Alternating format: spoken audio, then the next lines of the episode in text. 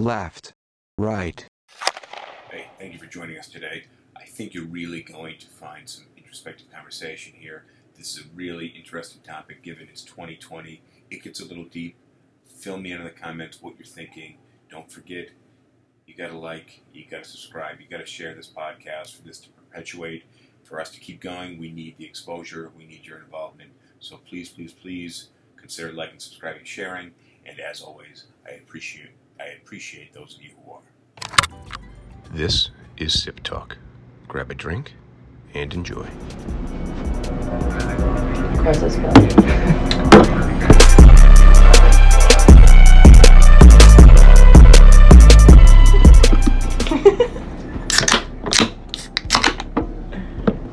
Cheers. Cheers. Cheers.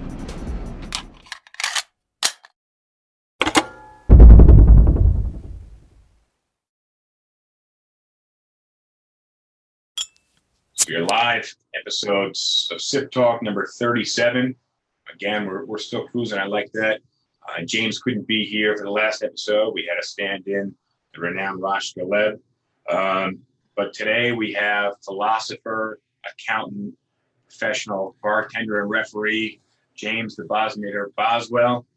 Oh, and today's going to be more of a philosophical episode too. Today is going to be a, a really cool episode. We're going to. Do you want to? I'll, I'll, let- you. Uh, I'll let you introduce the topic here. Well, I think recent events have really brought this to the forefront as well. But uh, today's topic is just going to be the general question of does anything matter anymore?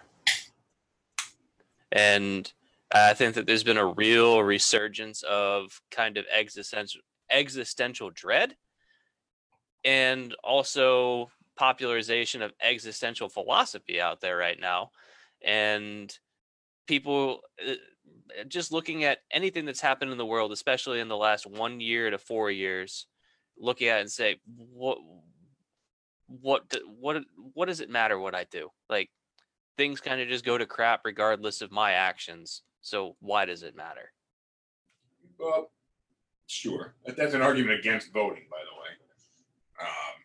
Uh, Well, there's an argument against a lot of things, but it's just a general attitude. I've, I've seen kind of a, an an uptick in people feeling like nothing matters. um, real quick, because this is important. Does anything really matter anymore? What are you drinking? I am drinking Milwaukee's Best Ice. For some reason, that matters a lot to me. I'm always really curious what you're drinking down there, and I guarantee it's not cold. Uh, this time it is not, no. Um, but for the next episode, I'll probably work on coming up with some kind of a fun cocktail. I just didn't really have the time for it. This week has been in the office. We've been super slammed because um, partnership and S corporation returns are due on Tuesday, and we had a short week this week. And it feels like a lot of us all kind of put off a whole bunch of these business returns until this week. So we've all been scrambling, myself included. I can imagine. Well, you probably will need a good cocktail next week. Oh uh, yeah, because next week our our episode will be on Tuesday, and that'll be the deadline day. So I've been I've been working hard that day, and a well earned cocktail is is going to be my reward. You guys tell us what you want us to be drinking then. I see somebody on TikTok drinking Pinot Noir. It's tough when you guys go cr- cross-platform because I really lose track of who's who. Uh, but I'm glad you guys are watching. I'd love for you guys to chime in um, as to what really matters these days. Does anything really matter these days? I have a theory on this. I, uh, I gave it a little thought. I read a couple of articles today, New York Times article, um, some other political art- articles I skimmed through. But my initial thinking when we started talking about this topic, what does anything really matter now, is that right now it feels like everything matters. So things that don't affect you matter because they're in your face all the time. When you have so much just constant, just this barrage of media about everything that's going on, you instantly assume it all applies to you. And I was trying to explain to somebody, were you were you uh, were you at Tamarack during 9/11? Yeah, yeah, I remember that day really clearly. I remember I remember it really clearly too, and the, the days following that, because I think school we got out early and then school was closed to follow. No, no, we we we were still in school, but our, so it happened. I remember at the time our principal had a habit of just like making announcements to the entire school that everyone would ignore. And so I remember her coming on the uh, over the PA at somewhere around like 10:15 in the morning and she starts off making the announcement and like we all just kind of like oh great another one of these.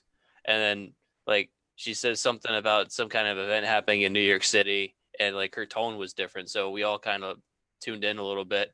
And then we all started watching the news and I remember I had one class where the the teacher tried to focus on whatever the topic that we were supposed to be working on was and just nobody was paying attention most classes it was just like the teacher would bring a tv in plug it in and we would just watch the news and just kind of be blown away and the thing that really strikes me about that day is for those for those of you who didn't live in New York at the time, and I'm not talking about New York City, I'm talking about the general state, but New York City and also upstate New York. It was September 11th, so it was early fall. And I just remember that the weather that day was absolutely gorgeous. It was like partly cloudy, but like mostly sunny and probably about 75 to 80 degrees with a light breeze. It was just a gorgeous fall day. And then this horrible thing happens. And it was just really hard to process just the, the juxtaposition Yeah, there. bad shit should happen on, on days with bad weather. Right. That should just be how it works. I feel like. but no, I remember we we had to go to school the next day. Like nothing really got canceled, but for also for people who aren't from New York, um, a lot of people in Albany will commute to New York City, um, and so pretty much everybody in the school knew somebody that was in the city and around the World Trade Center or worked in the World Trade Center that day. So even though we're 150 miles away, it still hit us pretty directly. Well, and it was just the whole day was spent watching the news and sharing stories about the people that we knew. And that was really before cell phones were prevalent. Yeah, but here, here's it hit me different. I always felt that where we grew up was not a target, not a danger zone, nothing special. It was its own enclave. That what was special about it was that it didn't really matter on the world map. It didn't really matter on the national map. It was it was a small town, and nobody really seemed to be concerned with it. So I wasn't worried for safety No. my life didn't change very much as a result of as a result of the planes going to the twin towers um, obviously security changed a lot after that but i remember it hit me in this weird way where i instantly categorized it in my brain right next to pearl harbor something that happened maybe an uncle, a great uncle, or somebody I know very loosely might have been involved in it, but it didn't really hit me like a big effect on my life. Um, But you, even at the time, you you were well aware that like this is a major event major that event. I felt bad. I was, you know, I had, I was a bit mournful, um, but but it didn't really affect my life, and I categorized it in a weird place in my mind. And what I want to get into with does anything really matter anymore is that how are you quantifying what matters? I was having a conversation. I was trying to I was trying to find some way to quantify what matters. And now that everything matters in everybody's life, the the you know, I, and I was trying to explain to someone else how do you, what is quantifying. And I said, you know, this factory makes X number of widgets. This factory makes Y number of widgets. The X and the Y are how we're quantifying the widgets. The widgets aren't really anything that you can grasp in this. right. Yeah, widgets is just an is a placeholder for whatever product a company makes when you're doing an accounting or an economic analysis problem. Exactly. So I was quantifying. I said, well, how much do you give a fuck? If you have 10 fucks to give, how you know how many fucks you give to this issue? And um, we got into we got into it that way. But I'm, I'd like to know a, a good way to quantify giving a fuck. Like I Well, I want to respond to you you talking about how everything matters. And so I would I would say if everything matters, then nothing matters because that- the definition of matters is like some things are more important to you than others. So if everything matters, then everything's on the same footing. And how do you quantify what you care about? Because as you said, if I've only got 10 fucks to give and everything matters, well, I can't give everything one fuck or 10 fucks or whatever. So you, you get to the point where you get exhausted and you say, you know what? I've been caring about all this kind of stuff and it's not making a difference. You know what? Nothing matters. Well, that's exactly what I said. I said if everything matters, then nothing matters. And I asked, I asked my assistant. I was giving her a really hard time, like how much do you care about the starving kids in Japan? And she goes, "Oh, they're very important to me." I said, "Okay, you donate or something for them?" Uh, and she said, "No." I said, "Well, like what actions do you take?" And she goes, "Well, no." no. I said, "Then they don't matter to you." She said, "No, it's really important issue for me." And I said, "Did you think about them today before I mentioned it?" And she said, "No, but don't get me wrong. I, you know, I said, well, you're thinking about it because I'm bringing it to your attention." And today, when the media is bringing everything to your attention all the time, everything matters. So the amount of it, the amount of like uh, matter that you're going to give to it personally is decreasing. You know, if if you, that's why that's why uh, monogamy tends to be the strongest type of relationship. Um, I don't know where you're going with this. I understand the general concept, but And the more you spread your attention, the more you spread your attention, the thinner it gets. the less valuable it is to each individual. Exactly. So if you're quantifying matters and everything matters, and and there's so much going on these days that are drawing your attention to them. What do you care about the starving kids in Japan versus the unemployment crisis versus coronavirus? You have to figure out in your life what does matter to you, and that I really that also increases selfishness. Okay, so you're getting really, really close to a core tenet of existentialism. Enlighten me. All right. So for those for those out there who aren't familiar with existentialism, it I, I think a brief history of the philosophy is is important here. So for the longest time, moral philosophy, ethical philosophy was centered around some kind of a religious basis. Is why do we do what we do? Well, it's for God. Whatever God it may be, it doesn't matter what religion you're basing this off of. A lot of philosophy was based in some concept of God, be it Christian or Muslim or eh, like Hebrew, whatever it was, that your fundamental basis of what's the purpose of life, it's to serve God, it's to do what God says. And so at some point in probably the 17 and 1800s, philosophy started to move away from trying to base its its rationality on God, where you, you'd have kind of naturalistic philosophy, which would talk about, well, what would happen if we remove God? And like, just think about humans in like a really common phrase would be state of nature. So it's like if we remove society, if we remove civilization, what would people be like? And philosophers came to a variety of different answers, but that was kind of the beginning of trying to look at the purpose of human life in the absence of God. And the problem with with this is that if you remove God, you look at the history of philosophy, now you don't have a reason for life. You say, well, if, it's not God, then what is it? And a lot of people struggled with being able to come up with meaning in their lives without God. And so existentialism is a direct response to the void left behind when you take God out of the equation. And the basic tenet of existentialism is existence precedes essence. So if you think about it, like if you build a refrigerator, it's going to have one thing that it can do it makes things on the inside colder. And so its design kind of influences what its purpose is. So it has an essence of a refrigerator and its existence proceeds from there. And so before existentialism, it would be God designed man and man has some kind of an essence and his existence proceeds from there. So essence precedes existence. And so if you remove God, you're removing the essence of man. Mm-hmm. And so you could say, well, man has no essence, things are meaningless. And the existentialists had to come back and say, well, we, we have a solution for that. And that is existence precedes essence.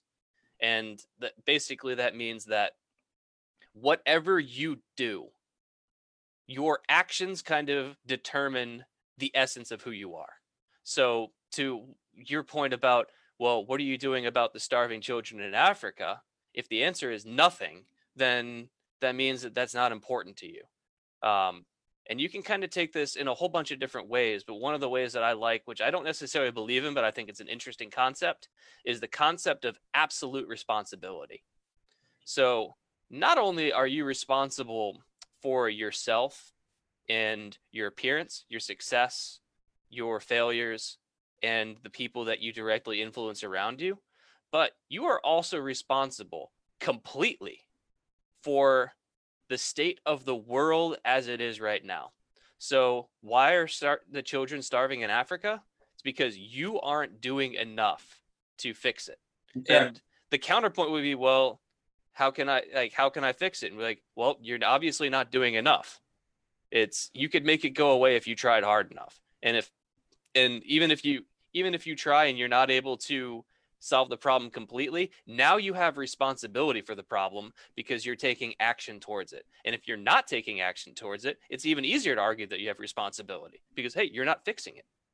Well, that's Um, that's that's why I think it's important to decide what doesn't matter to you and not pay attention to it. Which is Right. why, which is why I had the reaction that I did during 9/11 is that I realized it didn't impact me that much and I put it in a weird place in my brain that I'm not cool with. I'm not cool with being I didn't walk around on 9/11 and say this isn't important to me. Right? It, you know, I didn't and, and that would be a, a really rude thing to say. But because it had very little impact in my life, and then there was people crying around me left, right, and center who had never been to New York City, didn't know anybody in New York City, and they were reacting way more than I was. I was really curious what they were reacting on. You were 15 at the time. Had you ever been to New York City at age 15? Yeah, I think maybe a couple of times, and very limited, like Times Square, bus trip type type situations. Not the tour that you get when you come visit. Yeah. I remember when I was 14, I went on a trip. My mom was a college professor and she taught primarily college freshmen. And so one of the things that she would do as part of this course is they would go on a trip, one or two trips during the course of the year. And so this particular year, she um, she took her class down to New York City and went to Ellis Island to talk about immigration and everything. And so she told me she's like, "Hey, I'm going on this trip with my college freshman. Like, there's space on the bus. You want to go along?" I'm like, "Sure, why not?" So, a year before 9/11, I was on like Ellis Island at the Statue of Liberty, which is really close Mhm. to the World Trade Center. Yeah. And I just remember like how huge those buildings were looking at them when I was When 14. you, when you get to the Statue of Liberty, you realize, fuck, it's not that big. It's big when you're at the No, but the the World Trade Center at the time was way bigger. but when you juxtapose with any building in Manhattan, or even the size of the boat that you're, you know, that you might be coming over on, Mhm. uh, it's not that big. And my biggest surprise, I've never been on Ellis Island, but I, I recently was on the Staten Island ferry, and I've driven where you can see the Statue of Liberty, and you can, you can see other things that are kind of equidistant, um, and you just realize how small it really is relative to everything else. But if you were looking at the Statue of Liberty, you're like, fuck, this thing's not that, that big. And then you look over and you look at the, the World Trade Center buildings and you're like, fuck, those are that much further away and they still look bigger. hmm Um, it really, you know, but but being there so recent, you know, uh, to when it happened. So it was pretty fresh in my mind, even though it was probably nine or ten months beforehand. well, you probably had a much different reaction than I did. My reaction to it was and beyond just kind of the visceral reaction of like this is terrible and, and seeing all the people dying and just the, the absolute chaos and suffering beyond the, the gut reaction of knowing that a lot of people suffered horribly my my first reaction after that was what are the consequences this of this going to be? I was trying to figure out because i remember I think it was in 1999. Everyone knows who Osama, Osama bin Laden is now, but I remember at the time I, I knew the name because he he perpetrated some attacks on American embassies in Kenya that killed like 200 something people. And I remember oh, thinking when I saw this, I thought, this this feels like some kind of terrorism and the only terrorist that i knew off the top of my head was osama bin laden i remember that day i was like this is probably going to get tied to him and so what are we going to do i was like we're going to go to war with somebody over this and the question is like what kind of re- response do we have nationally farther down the line and I, that was about as far as able I was able to get. I, I wouldn't have been able to say for sure that it was going to be Afghanistan that we picked or Iraq eventually. I was just like, we're going to end up bombing somebody over this. I don't know who it's going to be. well, And then I thought, well, after that, what do we do? What? How is this going to change our national approach to things? And I didn't have any of the answers. I just had a gut feeling that a lot of things were going to change. but we saw, but we saw. Um, we're old enough to know very well what airports were like pre, um, pre 9 11 and what I hadn't flown too much at that point, but yeah. I think we went to Cancun before that. Oh yeah, we didn't even have to have a passport to get to Mexico. Just it's just wild. Um, real quick, I just want to I want to say for the for those of you that are watching live, I can see you watching. We got a bit of a different setup. Uh, we're trialing this. Obviously, you're looking kind of crooked at the screen, but it's nice for you guys to be able to see James, the Bosniator Boswell, on the other side. If you're watching this, please make sure you comment. I want to know what you guys are drinking. I want to know what you guys are thinking. I want to know your responses are to what we're talking about. Um, and as always, I, I love that you guys are watching, participating. Um, and I love the conversations that are happening within the chat. That's the one thing that James can't see is the conversations that are happening within the chat. So Well, bring me up to speed on what's going on in chat. Let's Well- respond to some of the stuff they have to say. a couple people saying hi. We don't have a huge turnout just yet, especially on TikTok. TikTok usually tick, uh, usually picks up pretty quick. Um, but I think this new format, people are kind of tuning in who are new to the show. Oh well, This is a little, this is a little, uh, a little off, and uh, and just not quite vibing with it. But you, you know, if people tune in typically, and and the the camera's on me, and you're talking, they have no idea who's there. So I think this is this is way better. People are asking about your library. yeah, it's uh, it's a better alternative to what the background could be. It- otherwise, it would be my bedroom, which is a touch messy. Touch, touch message. Jennifer, we do do rentals in Brooklyn. Shoot me a DM. Uh, I'm trying to read the chat. Yeah. Uh, when you guys say something that, that really hits me, um, yeah, you know, everything matters to a degree. Uh, something about a Zoom meeting. But yeah, things matter in different orders. And, and really, I think what we need to get back into is what matters and quantifying what matters.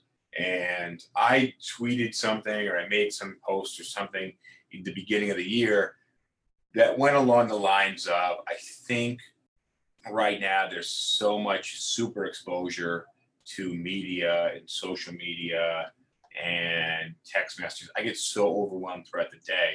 I don't really get to like self start and start new things. I'm just purely reactive all throughout the day, which is really difficult for me.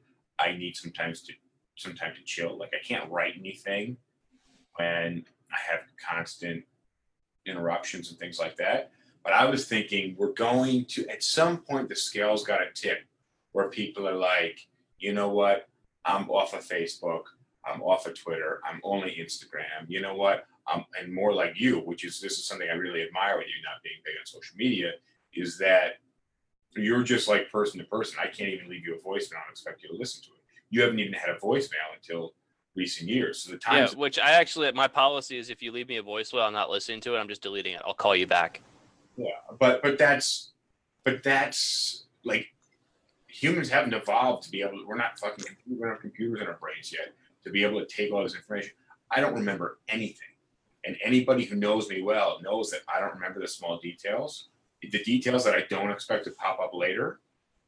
Um, like when I book a flight, I just set a reminder, and and I know I typically remember the day I'm flying, but I don't know if it's morning, night. I don't know the airline. I don't know the luggage policy. Like I don't know any of this stuff. I'm the same way. If I have like I'll if I have a flight, I'll know the day. But like the day before or whatever, I'll have to check my email to look at the reminder email and say like, oh yeah, all right, it's at ten o'clock in the morning or whatever. Uh, yeah, but that's that's exactly exactly uh, what I do. I, there's no additional utility um, of knowing the stuff in advance. Uh, I just got I just got a comment from from Dylan real quick. I want this. As someone who grew up very near New York City but was also too young to interpret it, uh, it plays a giant role in my life because how much it affects the people around me and my family and community. And that that I think is just the biggest thing for me was watching people react to what was happening.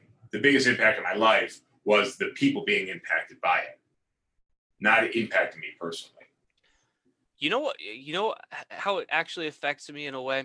So it's probably about two years ago. I had a buddy in Charleston that I used to work with in hotels, and so um, he he's since moved out of Charleston. But he invited me to come over to his place to catch up because I hadn't seen him in a while, and we had a couple beers. And like he he put on, he said, "I got this interesting movie that you should watch." I'm like, "All right, fine." And it was a movie that was just wall to wall conspiracy theories. And like i was getting angry watching it because like there were so many things that were just patently wrong with it that like the movie would just say something and then brush over the fact that it was completely wrong and then build the rest of its argument on on on top of that. But whatever the case is there was an entire segment of the movie that was all 9-11 conspiracy theories about how it was an inside job and everything like that and i was getting viscerally angry at it especially since they would be showing video and clips of different things that happened on 9-11 of like the people jumping out of the building because they didn't want to like die in flames they'd rather die from jumping out the window I'd and rather like I, second over dying in flames. yeah but it's still it's horrible to watch a bad decision to make. When you have to put your when you're watching that, you're like, holy fuck, you're almost experiencing. Yeah, but like you watch like the, the like the thing that really strikes me is like these two people that jumped out at the same time holding hands. Yeah. And like I I remember I got more angry at the 9/11 stuff than anything else because he grew up in West Virginia and then South Carolina. So like he wasn't too close to it. He's a little bit younger than me too. And I was just like, dude, I was 15 at the time. I knew I knew people that were directly affected by it. And like don't don't come at me with that this was an inside job or anything like that. Like to to make the argument that the government took opportunity afterwards to do certain things, you can make but you cannot like i got really angry at the idea that the government would do that to ourselves and yeah it was weird how how much that affected me how angry i got at the person who made this movie to be making these claims Yeah. Well, that's the thing. So when it just comes to thinking, and I think critical thinking is lost on so many people. I just and I think you know to a degree we have our schools to blame uh, on on that in because terms of prioritizing memorization over analysis? Yeah the anal but the critical thinking and the scientific method and things like that are the scientific method should be taught for just that should be taught in in what's that class for you? Like home ec or like humanities class. Um mm, i never took home ec. Well, you, and it shows i mean i don't think a 12 year old like baking pies has great class fun class but i you know again uh i, I don't know necessarily that I think you- they could have taught some better stuff rather than to sew. I don't know. Maybe that was good. Who knows? Uh, I don't know. Well- that. well What I'm saying is just is, is critical thinking is, is lost on a lot, and the conspiracy theories, and the flat earthers, and and things like that are people who are just lack the ability to have critical thinking, and a lot of it I blame also religion, where where children are indoctr- indoctrinated into the beliefs, well, into into into faith, and and believing things that haven't been before they're old enough to really be able to think for themselves Exactly, where you're just told to blindly believe things and not have to think about it. And then you apply that to other aspects of your life. You apply that thinking methodology to, Well, and also, children will intrinsically trust their parents. Up to a certain age, Mhm. children will just naturally believe whatever their parents say because it's the only thing they've ever known. And so, yeah, the idea that you can take a child as as young as three or four and start teaching them things, and I'm not going to single out one religion here. I I, I- disagree with it let's across not, the let's board. not, let's not shit on religion too much. I do believe there's aspects of religion that are good, I'm not telling people not to be religious. I'm saying that it, it might be irresponsible to indoctrinate children at a very young age. I'm just saying, both of us have major qualms with individual religions and religion in general. Um, I don't want to get into that too much, but I don't want to shit on religion because I do think there's a lot of great aspects of religion. We're not going to get into that at all. Like, let's just, I want to make it clear to anybody who's listening or watching that we're not shitting on religion. Fair enough. Yeah, that, that that's not my point. But So- all right, go ahead. But well, yeah, the, the problem with conspiracy theories though is that they're going to be confusing, like because it's it's critical thinking, but turned in on itself. Well, they're confusing the viewer. Because they're th- for some conspiracy theories, they'll they'll take a look at at an event, and then they'll use some form of critical thinking, but warp it in such a way. Well, if you're if you're building your premise, as you build your premise, if some of the foundational blocks aren't solid, then we can't ultimately have full faith and full belief in the in kind of what they're trying to prove. Well, that, yeah, that's that's a very basic tenet of argumentation is that in order to make any kind of assertion, the premises upon which it's based all must be true. I think if you're making any, if you're moving anywhere in life, you're proceeding anywhere in life, and you can apply this to many different circumstances, whether it's relationships or cooking or business, the foundation needs to be the strongest part of anything you move forward. Of course. You know, you don't cook and you shop for condiments first, like you shop for the main ingredient. When you build a house, you build the foundation first. You know, when you're selling, you have a product first, and it's got to be a solid product. Um, but yeah, I think I think I think that's really where conspiracy theories they set this shaky foundation, or no foundation at all, and they start constructing this house of cards, and and they they tell you that they're super glued together. Right. And, and and that's the thing is that they'll take if you've got some series of events or whatever, and there's one part of the event that is difficult to explain, they'll seize on that and say, this one key detail you can't explain. And they say, if that's a lie, then all these other things must be lies. So it, there's always going to be some some uncertainty in life, and conspiracy theories seize on that uncertainty to draw ridiculous conclusions. Whereas more rational people can say, there might be some uncertainty about this one part, but the body of evidence, the vast majority of data point in this direction. It's not reasonable to go in a completely different direction just because we're uncertain about one small part. I, I, I agree. Um, where are we going with the conspiracy theory thing? You say you, his friend sat you down and, and, and Oh, so we were talking about 9/11 and how it how it affected our lives, and like every once in a like for the most part, it doesn't really affect my life, but every once in a while when it gets thrown in my face, I'm surprised by how I react to it. Okay, well, yeah, I just think I think 9/11 is, is a good um, a good way to gauge when we talk about matters. You know, we still haven't been able to quantify. You know, really, the subject is does anything matter anymore? And I think a big event like that, for someone who lives in in rural Australia versus someone who lives in New York City versus someone who lives in upstate New York or in uh, somewhere in Pennsylvania or something. You know, there's there's varying degrees of how they were affected, but for the people that weren't affected and they, they're saying that it matters so much, sounds like when I talked to my assistant and she, you know, I was asking, I was grilling her about the starving kids in Japan and how much it matters. I wasn't aware that Japan had a big problem with starving children. I, I don't necessarily know that it does, but I just, you know, the big alpha. Well- Well, the answer that you kind of were that you worked your way very close to, and that existentialism would say is that your actions show to the world what matters to you. So, how much time do you spend on various things? And you can look and say, how do you allocate your time and your energy?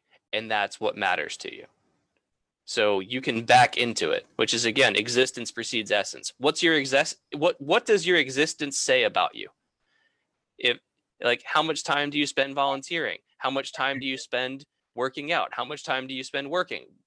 spending with friends and family, playing video games, or whatever else. How how much of your time is spent on selfish things? How much is spent on unselfish things? And so- that shows the world what kind of a person you are. So let's quantify matters in time. That's exactly where I would go is what matters to you is determined by what you spend your time on and doing. So let me let me throw another spanner in the works.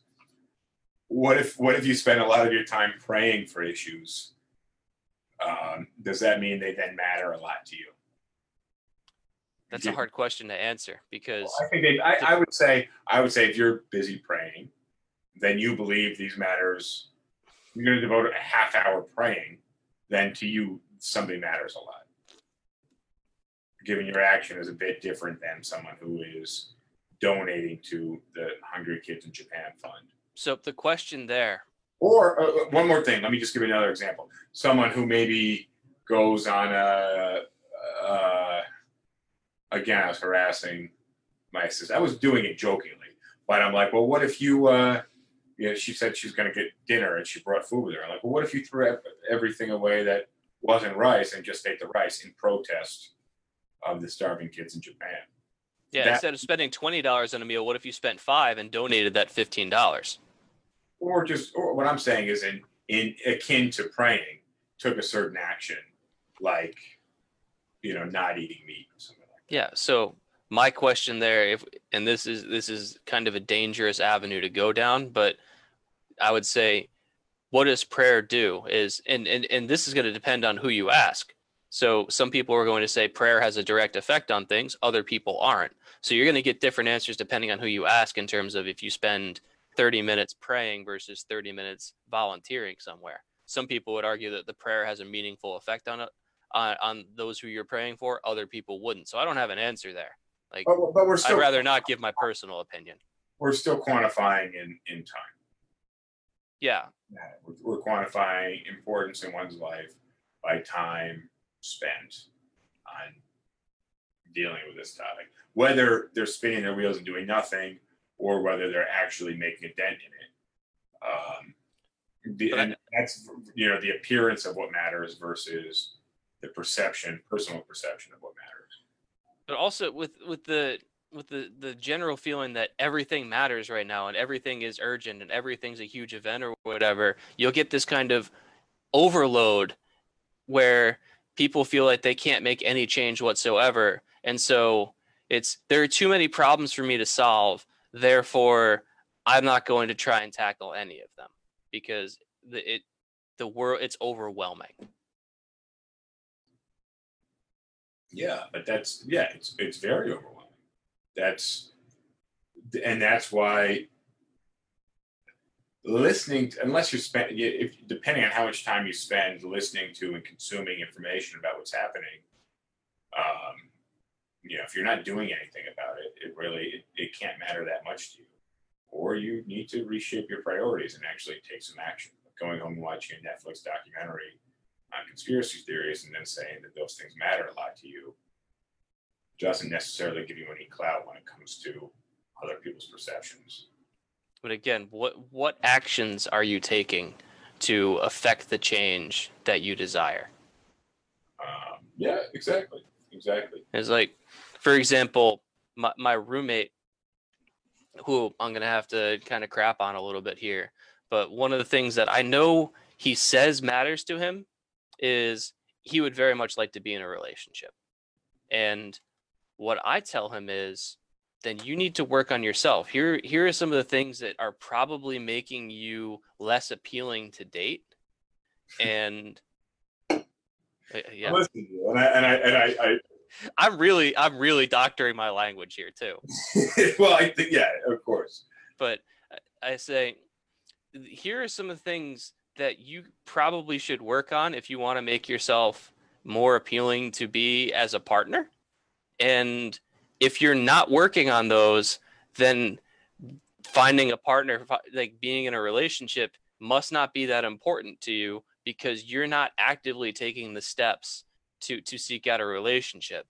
And, and I know that in my own life, anytime that like I've wanted to find a relationship or whatever, my ability to find a relationship is a direct directly correlates to how much work am I putting in to try and find one, and how much work am I putting in to make myself more appealing as a partner. I think The less work I put in, the less likely I am to find someone that wants to be with me. yeah, I think I think that's that's very accurate. Um, I just want to go get back in this vein of critical thinking, and I get a lot of flack from people because uh, I don't know what your health insurance situation is right now. I went a long, long time without having health insurance, so I've had to kind of self-diagnose certain issues, and I don't just pull up WebMD and and you know say, oh, ache in the shoulder. Now I have cancer. Yeah, it's probably shoulder cancer, which is very um, but I feel like that's what most people do, or at least that's what most people believe other people do. Um, but what I, you know, if I had a pain in my shoulder, what I would do is I would figure out exactly where the pain is. I'd figure out what you know when the pain comes into play, and then I would look at a skeletal muscular ligament, you know, try to figure out exactly where that is in the shoulder, and I have a pretty good idea. And then I would look up, and it, it's it's likely going to be, you know, I could probably narrow it down to two or three things, and then I would look at what treatment there is. If surgery is the number one, then I'd say hey, maybe I need surgery. But if you know, resting it or not throwing baseballs or not throwing footballs or not lifting in a certain motion is the therapy for it, then I would just follow that therapy. And chances are it's going to be the same therapy for two or the three of them. But I, I'll give you an example. When I hurt my foot, you know, I injured my foot from overuse. Yeah. And in the very beginning, I was just like, well, I hadn't been running that much distance lately. Let me just keep doing it. It'll work itself out. And it actually got worse. It got really bad, um, to which I believe I had plantar fasciitis and a heel spur. And I wasn't sure it was both because I, said- I thought, you know, damn, that's pretty uncommon. It would be both. But then through experiencing the symptoms, I realized that it was indeed both. And now the fasciitis is gone, um, but the heel spur is still there. Um, and I have a bit of an ankle issue from adjusting the way I kind of Yeah, because you were favoring that foot on all those runs. Exactly. But I was explaining this to people and they said, well, you really need to see a doctor. And I said, well, the, treat- the treatment for this is you spend four to six months off of it without running.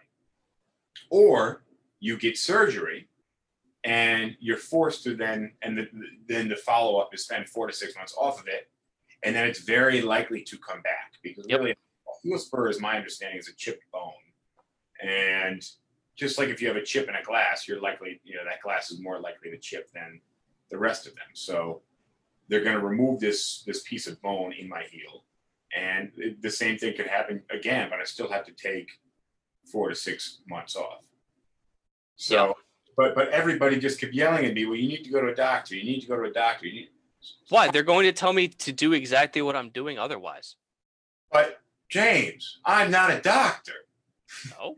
but that was so the, the answer that I keep getting when you know when I when I give somebody some type of information and I'm like no no trust me that's what it is like no no, but but but you know you're not so and so you know you're not a, a physicist or something you know Yeah, but it, I have the exact same response. Like, so I've got a really bad ankle, and from time to time, I'll roll it, and I won't be able to walk for a couple of days. And people will say, like, "Oh, like that ankle looks really bad. You should go to a doctor." And I was like, "I know exactly what this is. If I go to a doctor, he's gonna say, elevate it, put some ice on it, and like don't walk on it." which like is saying- solution for probably four of the five potential problems it could be any Right. The only thing that would be different is if I actually broke it, but then I would know because like I've injured it enough that I know the difference between a sprain and a break. but no you don't James you're not a doctor Oh, okay. But that's so like just when it comes to like fixing cars and shit like i understand i'm not a mechanic but there's certain basic shit i can do. And there's certain times i say you know what? This is above my pay grade which is free. I i wash my hands of this issue. I Yeah. will bring it somewhere. But like that's one of those ones where like attempt to find the solution yourself, and then once you realize I'm above my skis on this one, then then you go and, and you you find a professional. Like when I rebuilt my computer this spring, Mhm. I, I know how to build a computer. I assemble all the parts, and something went wrong with it, And like I spent a lot of time trying to fix it and I couldn't fix it. I said, you know what? Screw it. I got to bring it to a shop. And it turned out that the problem was one of the parts that I had was bad. And for for the tools that I had, I had no way to be able to tell the difference between a bad part throwing an error versus an installation error that I screwed up. It could have been either one. I didn't have the tools to diagnose it. So when I brought it to the shop, they said, "No, you put it together fine. This part's bad.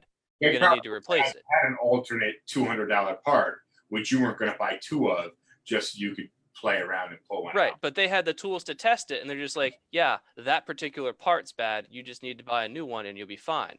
And so, I I paid the money to the shop because they had the ability to diagnose something that I didn't have myself. Sure, but you also didn't hire the shop to build your computer.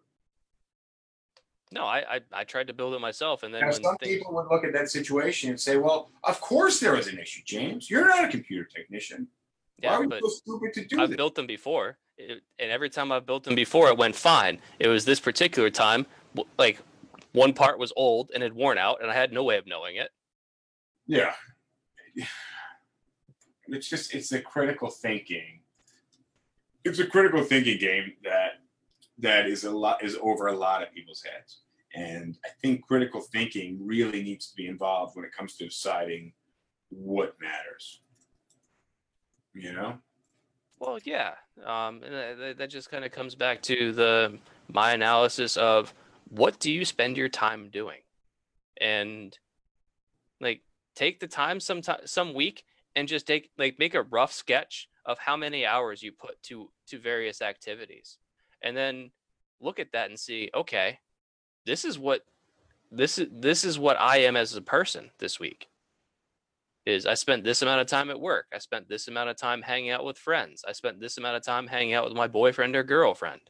I, I did these kinder charitable actions. I spent this much time by myself watching TV or video games or whatever. Well, And add all that up, and that's who you are.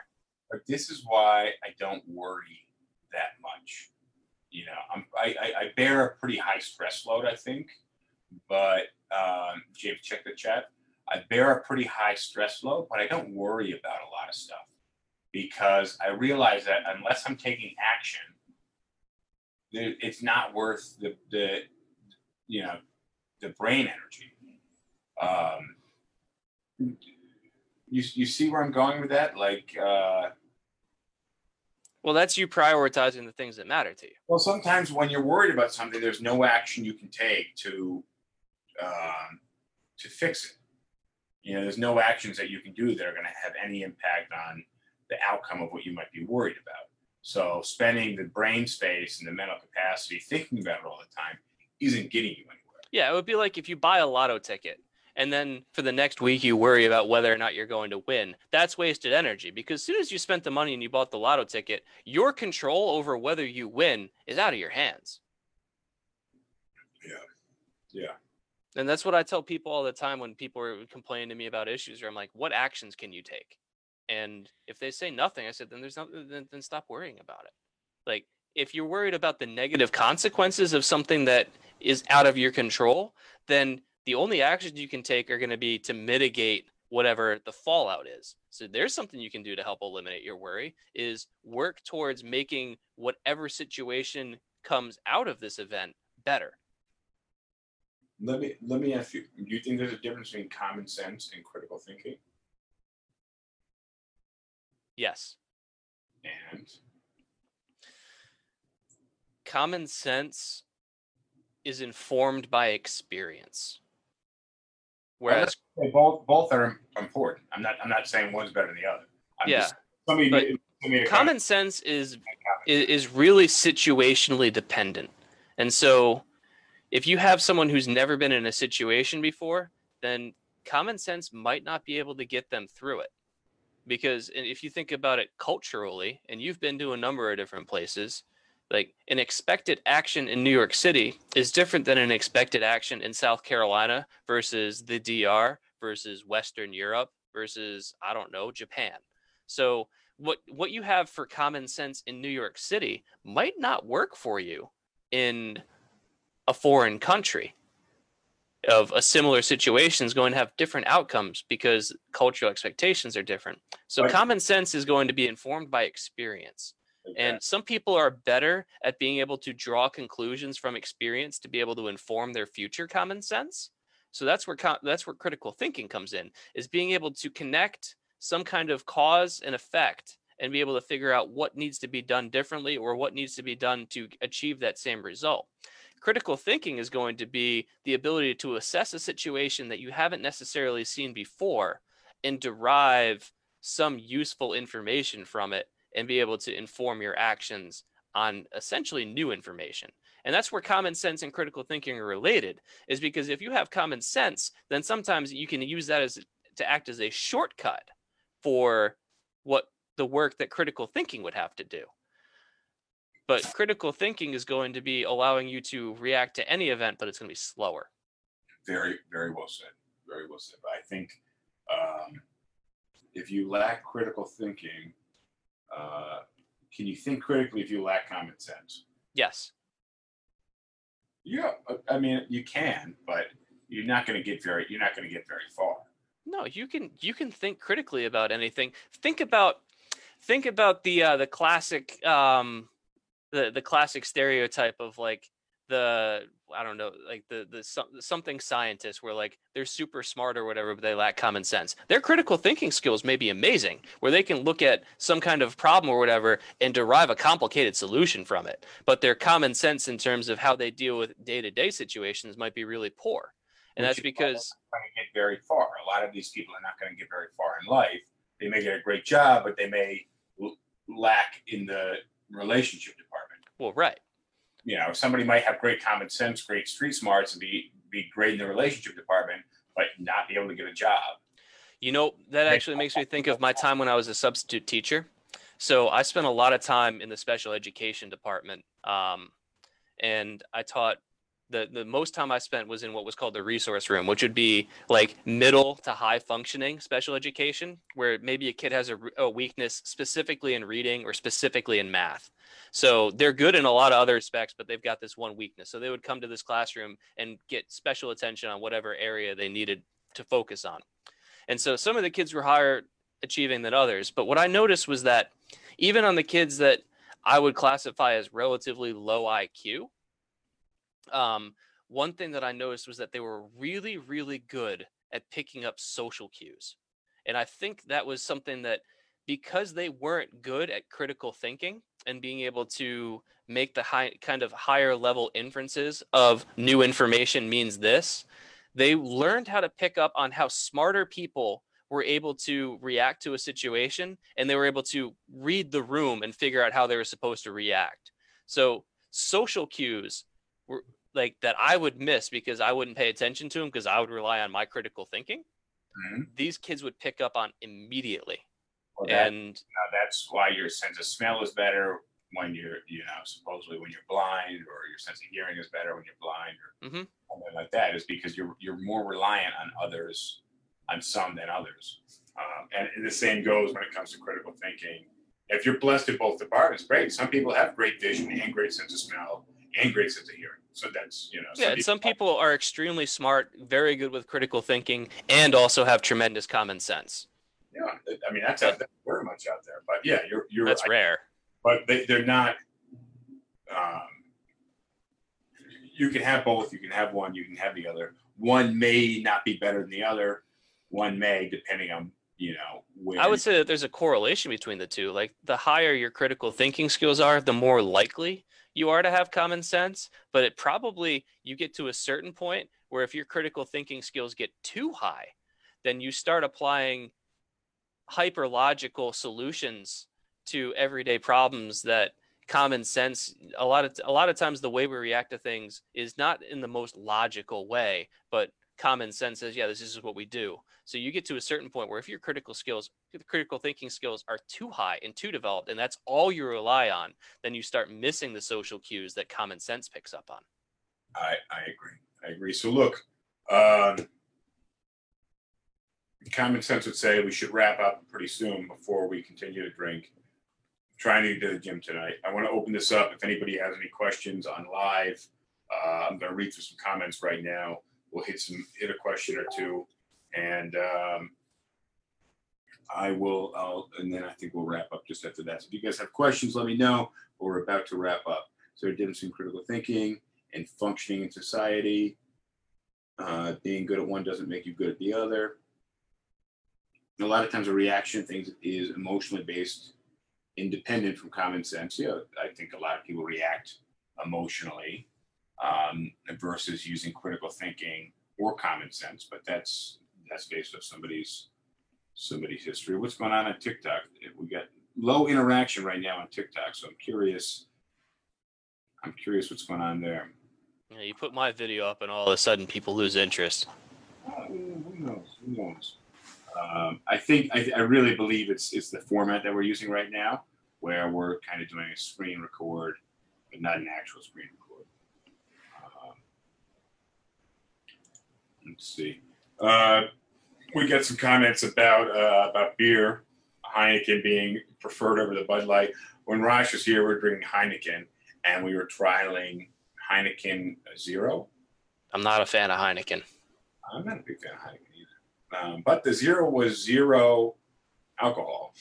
So what's the point? Andres got a, a, a pack of Heineken. He opened it up, started pulling some out, and they said zero on it. So he brought it back to the place. He's like, "What the fuck is this?" And he goes, "Oh, you get four bonus cans of Heineken Zero, you on top of your 18 pack." So yeah, Oh, great. So I can get drunk. I can get not drunk with more of them. yeah, exactly.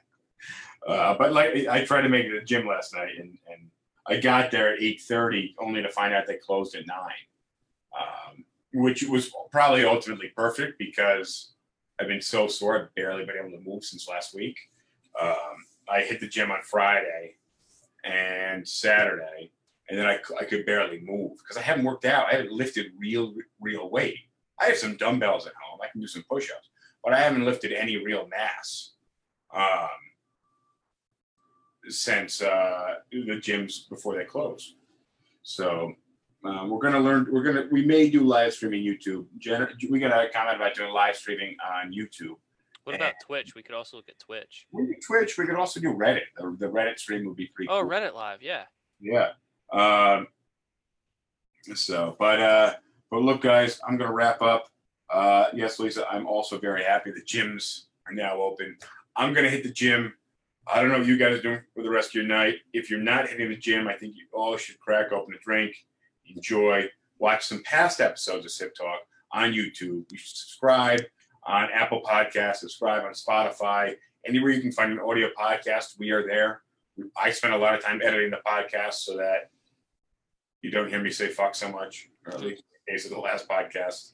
Um, and so that it's reasonably coherent because we are drinking throughout the show, which you should be drinking throughout the show too, as it's uh, it's seven seven thirty on a, a weekday. Nothing wrong with that. Um, all right. On that note, James, I'll uh, follow up with you soon. If you guys are watching, I appreciate you joining. Make sure you subscribe to all of our channels. Have a good night, everybody. Sounds good. I'll see you on Tuesday. All right, see ya. For those of you who've made it this far, I appreciate you joining us for the ride. I'm hoping that you joined us with a drink. If you did, congrats. Hopefully, you're sober enough to hit the like button and to share and to rate this podcast. And if you feel so inclined, leave some comments. I love you guys. Thank you for joining. See you soon.